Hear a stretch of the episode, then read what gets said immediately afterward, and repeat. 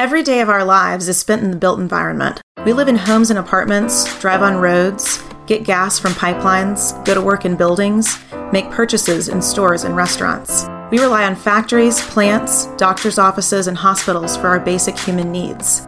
And while our world continues to shift and grow and change, the development and delivery of the built environment has fallen dramatically behind. Welcome to the Built Revolution. We're here to engage the leaders, visionaries, and innovators who are revolutionizing the built environment.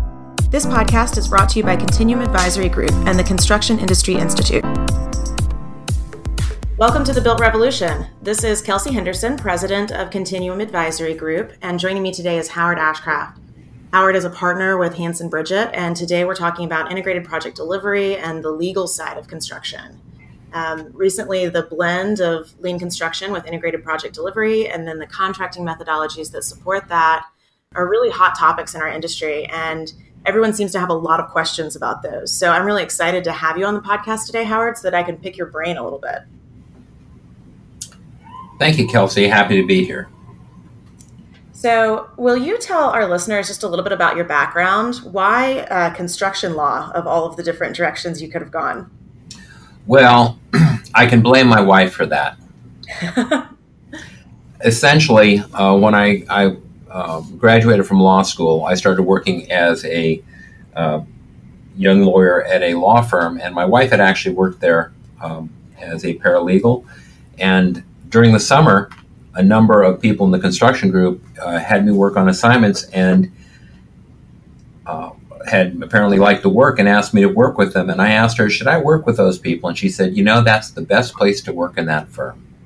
And so I started doing construction work, and then this was back in 1979. And then looking back at it, since my undergraduate background covered everything from geology, environmental earth sciences, engineering, architecture, most of the hard sciences, it turned out my background fit very well with what I was doing, and I enjoyed it a lot. And there you are. Awesome. So from there, what led you to integrated project delivery? And, you know, backing up even a little, maybe you could give some sort of an overview of that just briefly, you know, how IPD contracts differ from traditional contracts and then what you're doing in that space.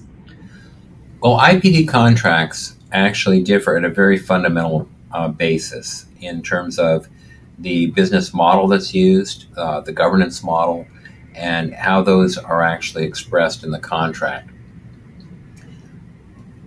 I tend to look at IPD essentially as a virtual organization which is aligned to the project. And so we don't look at individual outcomes, we look at how we actually optimize the entire project. Now, how I got there actually had to do with technology. Back, 15, maybe even 20 years ago, I was working with a technology which was then known as object-oriented CAD. And I had done quite a bit of programming, actually. And so when this first started coming up in the design and construction area, I started looking at the software and started thinking about the implications of that software on how we would work. And what became very clear to me, especially leaning back on my programming experience and database design experience, was that we had to integrate at a very early stage, not just the designers, but also the contractors, the facility managers, the owners, users, anyone who was going to draw information out of the then common data store. And that the way we organized projects, in fact, made that very difficult to impossible. So essentially, object-oriented CAD, which is now referred to as building information modeling, led me to believe that, in fact, we actually had to change the way we worked if we wanted to use that technology to the extent that we thought was possible. Once I crossed that threshold, I started looking at, and by the way, with a number of other people, started looking at other ways you could deliver projects. And along the way, I discovered that there was massive inefficiency in design and construction. And the lean community has focused on trying to reduce that. And I also got very heavily involved in sustainability and high-performance buildings and high-performance design, all of which required deep early involvement of a broad range of participants. And so the first thing we were trying to accomplish was to find an appropriate way to have this level of collaboration or operate very early in a project. You can't do it with design, bid, build. It tends not to happen on a lot of CM at risk projects. You can do some. But it's only when you start getting into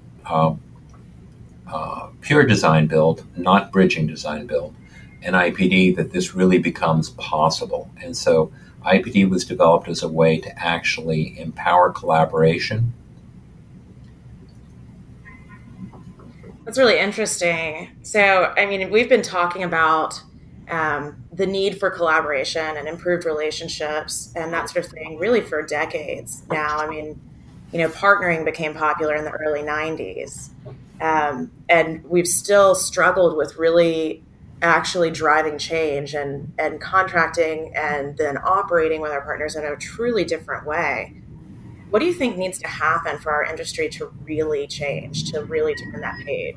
You know, actually, Kelsey, you talked about a decade. You can actually go back and find studies 40 years ago Wow. that said we need to fundamentally change. And there was a series of studies by the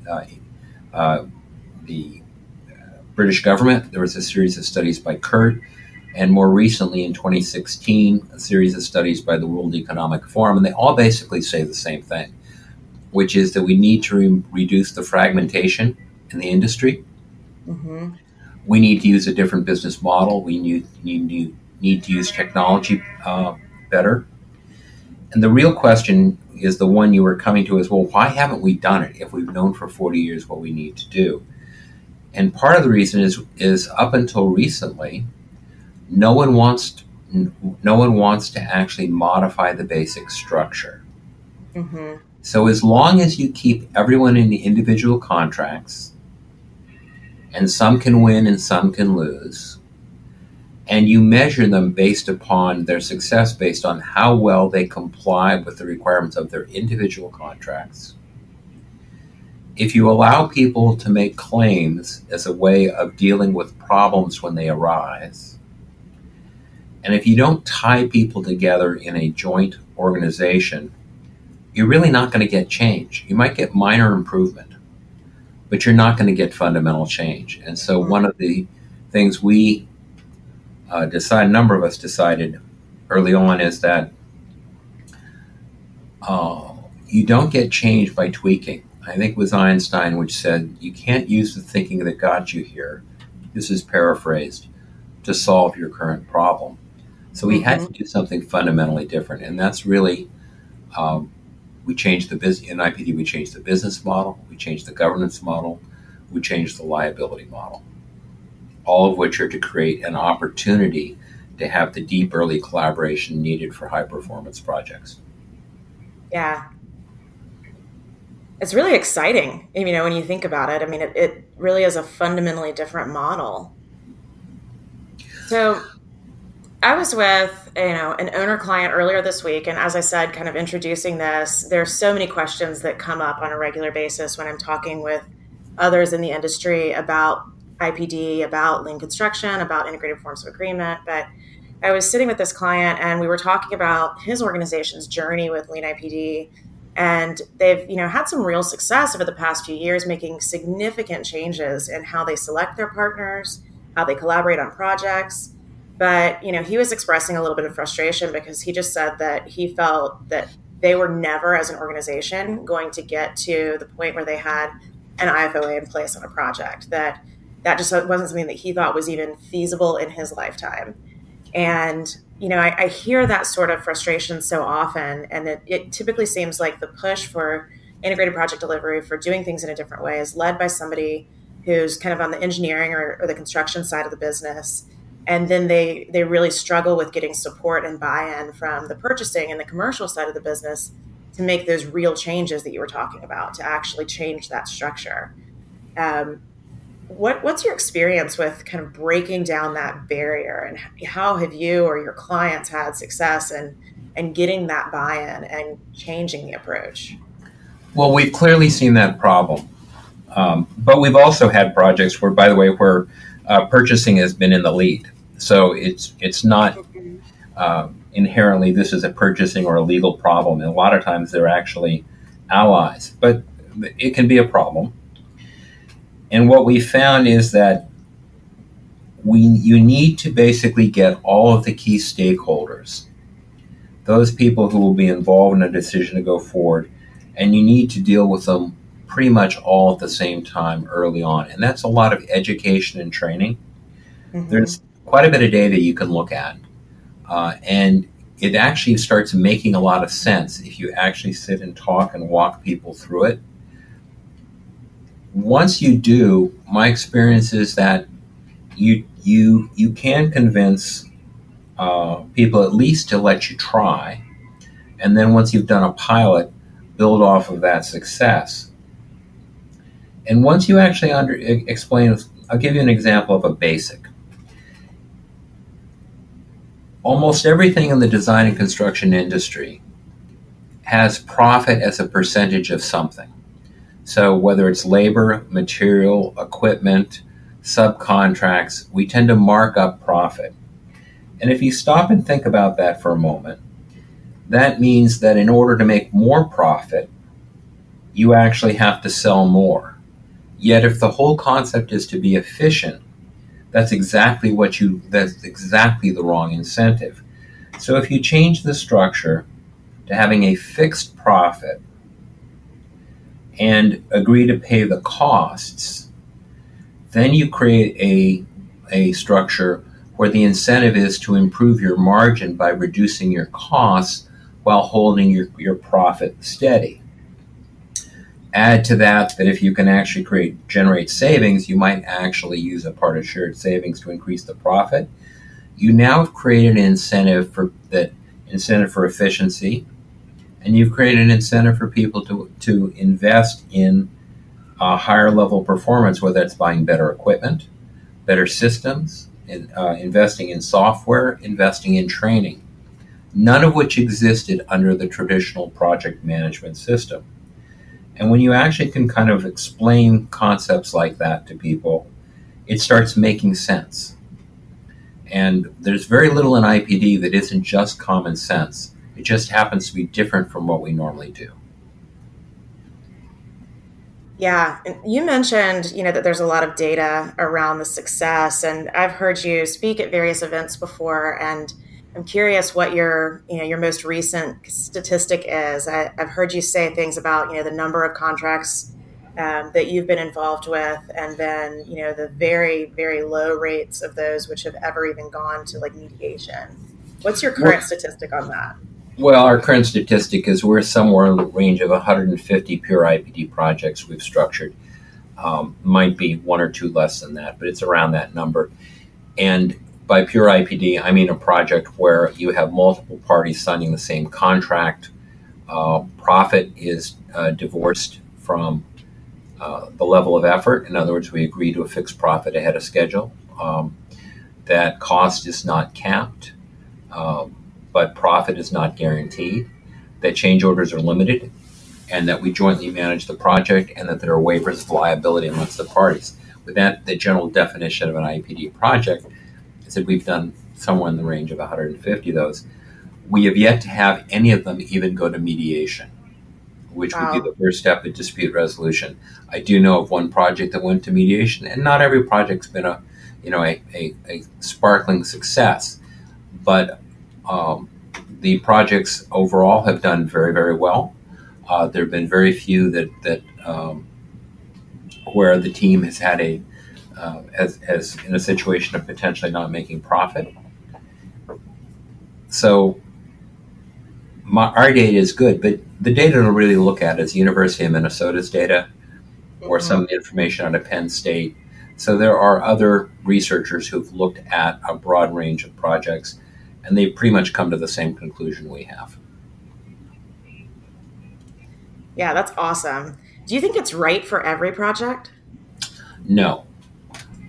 We recently completed a manual for the Pankow Foundation, also supported by the Center for Innovation in the Design and Construction Industry and the Integrated Project Delivery Alliance Canada, called IPD, an Action Guide for Leaders. It's available, by the way, freely from the websites of those organizations. Yeah, I'll share a link for that also in the notes that go with this podcast, because it's a great document. Anyway, the first step of that, the first part of it, chunk that actually I wrote was, is IPD right for you? Are you right for IPD, and is IPD right for your project? And if a project is very straightforward and has very little opportunity for optimization and has few parties involved, then it's not that you couldn't do it IPD, you could, but there's really very little benefit. You could probably do that design build, for instance, or use another project delivery method perfectly well. On whether or not IPD is right for you really has to do with whether or not your organization is capable of operating in a highly collaborative environment. And we, in that guide, we spent some time talking about what owners need to think about if they're going to do this, and what other parties are going to need to think about. You know, are these things we can really do? Can an owner really, the analogy I often use is that IPD is like a high-performance sports car, and can do remarkable things, but you have to know how to drive. And so if, in fact, you can't drive, then giving you a car doesn't do you a lot of good. And there are owners that, for one reason or the other, really either don't have the staff or don't have the capability to engage in an IPD project. They can, by the way, they can hire consultants to do some of it for them, but the engagement in the with the team and the decision making is not something you can delegate. Yeah. I think in a successful IPD project, it actually requires more involvement from the owner than in a traditional project. There's also a book, a textbook, which I co-wrote called Integrating Project Delivery, available, published by Wiley in 2017. And chapter 2 of that book is basically interviews with owners. And the interesting thing is, on the issue of does it take more effort from an owner, about a third say, yes, it does. No, it doesn't. And it's the same work, but it's different work. So yes, we ended up. High, so I have no clear answer on whether it takes more work, but most of the owners did say that, in fact, instead of spending time working on change orders, processing change orders, figuring out who's responsible, who gets back charged, they're just focused on getting the project done, and they're spending more time focusing on design decisions and how to move forward than how to clean up the problems on the project. So that was pretty much uniform, but whether or not it took more effort or less effort, I have both answers from different owners. That's interesting. So I've seen some resistance on the contractor side as well. I've had, various owners that we work with run into some challenges with getting their existing set of contractors to be willing to even explore this. What are some of the concerns that you usually hear on that side, and how would you address those? Well, one of the first concerns is someone will say, "Do you mean my profit could go down if someone else did something wrong?" And the answer is yes. And people say, "Well, that's not fair." And in fact, I understand that fairness argument. However, if you actually have everybody. And the argument that we usually make with people and eventually get them to accept is that if everybody is watching out for everyone else and has an interest in everyone else's performance, the likelihood of failure goes down, and that benefits everybody. A project which goes bad is bad, even if you can point your finger at someone, generally goes bad for everybody. The second thing that people object to is they say, you mean I'm going to have to show my data, my financial data? I'm going to have to be transparent on this project. And that usually lasts one project. Second IPD project, they don't care at all. First IPD project, that's an issue which comes up. We had a project in Arizona where the various trade contractors were very concerned about showing data because they would compete with each other on others. When the project was extremely successful and they made 2x profit, they no longer cared about transparency. Yeah. The more significant and I think real issue is that with trade contractors particularly, IPD is a cost-based system. And if all you've done is lump sum work, you may not have the accounting systems in place to actually track your costs accurately.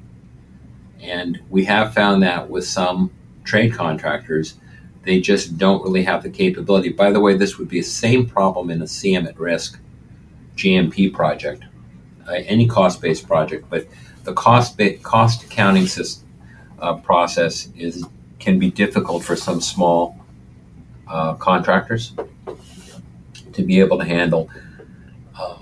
So that's a valid problem. If they don't have the systems in place, they need to get them in place in order to do this kind of project. Right, and comes back to that question of, is IPD right for you or are you right for it? Yes. So if, someone in an owner organization is considering making that sort of a shift and they want to try to implement integrated project delivery, what's their first step? What would you suggest for them?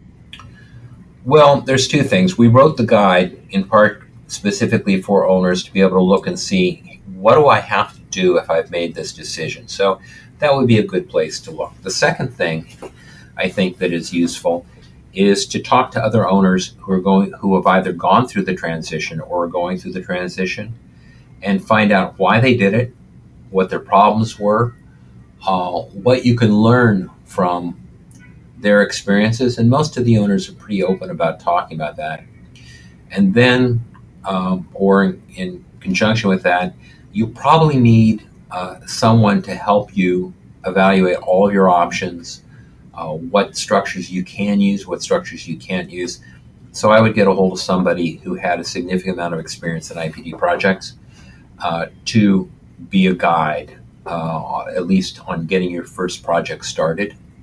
Mm-hmm. So I would do it in about that order. Okay, that's helpful. So other than having, a good contract in place, what makes integrated project delivery work? Oh, I can't do this on a podcast, but one of my examples is I make martinis and hand them out. And the reason why I do that is to point out that IPD is not a thing, it's a cocktail. And you need the IPD agreement, but you can think of that as the glass. But you need to put something in the glass or you have no cocktail. So we need to start focusing on actually putting in processes and procedures, generally borrowing heavily from the lean community in terms of how we're going to execute the project. And then you need to actually focus on some of the systems and technology you're going to use, which is the olive in my example. Mm-hmm. And then you actually have to focus on collaboration. So you need to basically hand out the martinis to other people too. Because it's a collaborative process. So you can't just focus on one thing. In integrating project delivery, we basically laid out an entire framework called the Simple Framework of the pieces you need to put together. And they're a combination of structure, integrated information, integrated organization, integrated process knowledge. All of this has to come together in order to get to the high-performance building, high-performance project. And so you really can't just focus on one thing. Yeah, that makes a lot of sense. So, another one of those kind of high-level questions, if you could pick a single thing, just one thing in our industry to change, what would it be?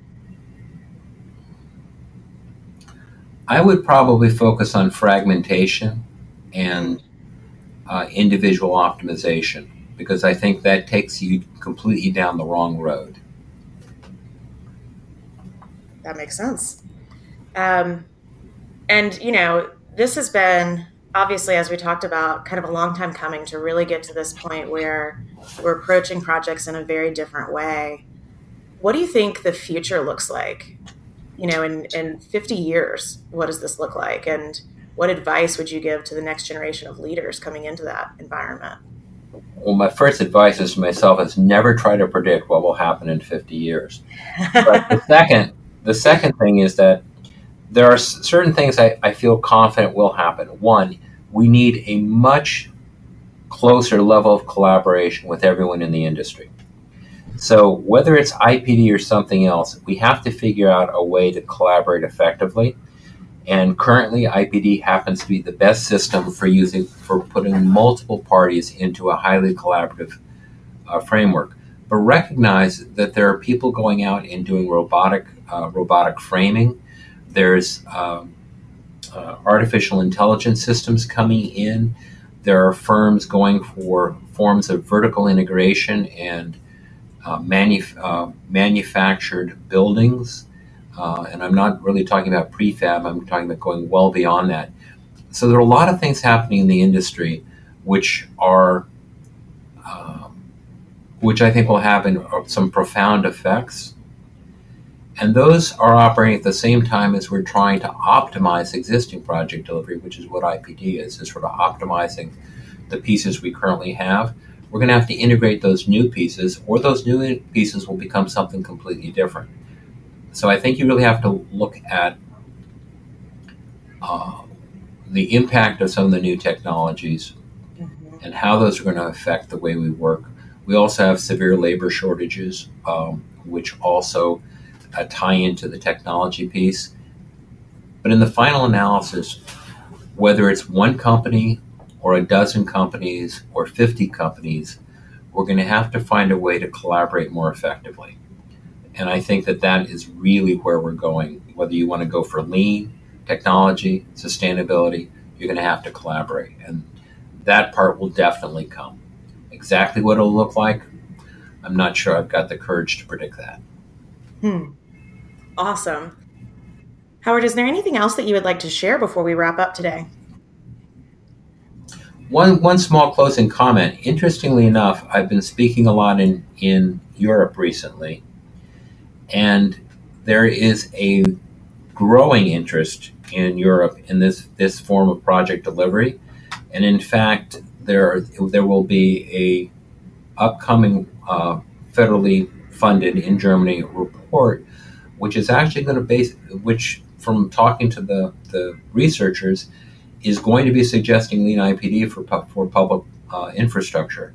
So this is actually not just a U.S. or North American phenomenon, it's a phenomenon around the world. That's so exciting. Well, thank you again for being here and for taking the time to share your knowledge and some information on integrated project delivery and integrated forms of agreement with our listeners. Really appreciate it. It was great to talk to you. All right. Thanks, Kelsey.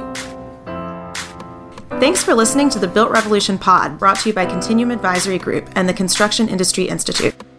Continue the conversation on Twitter at BuiltRevolutionPod or email us at hello@builtrevolutionpod.com. The views expressed in this podcast are those of the individuals being interviewed, and they do not necessarily reflect the views of the sponsoring organizations.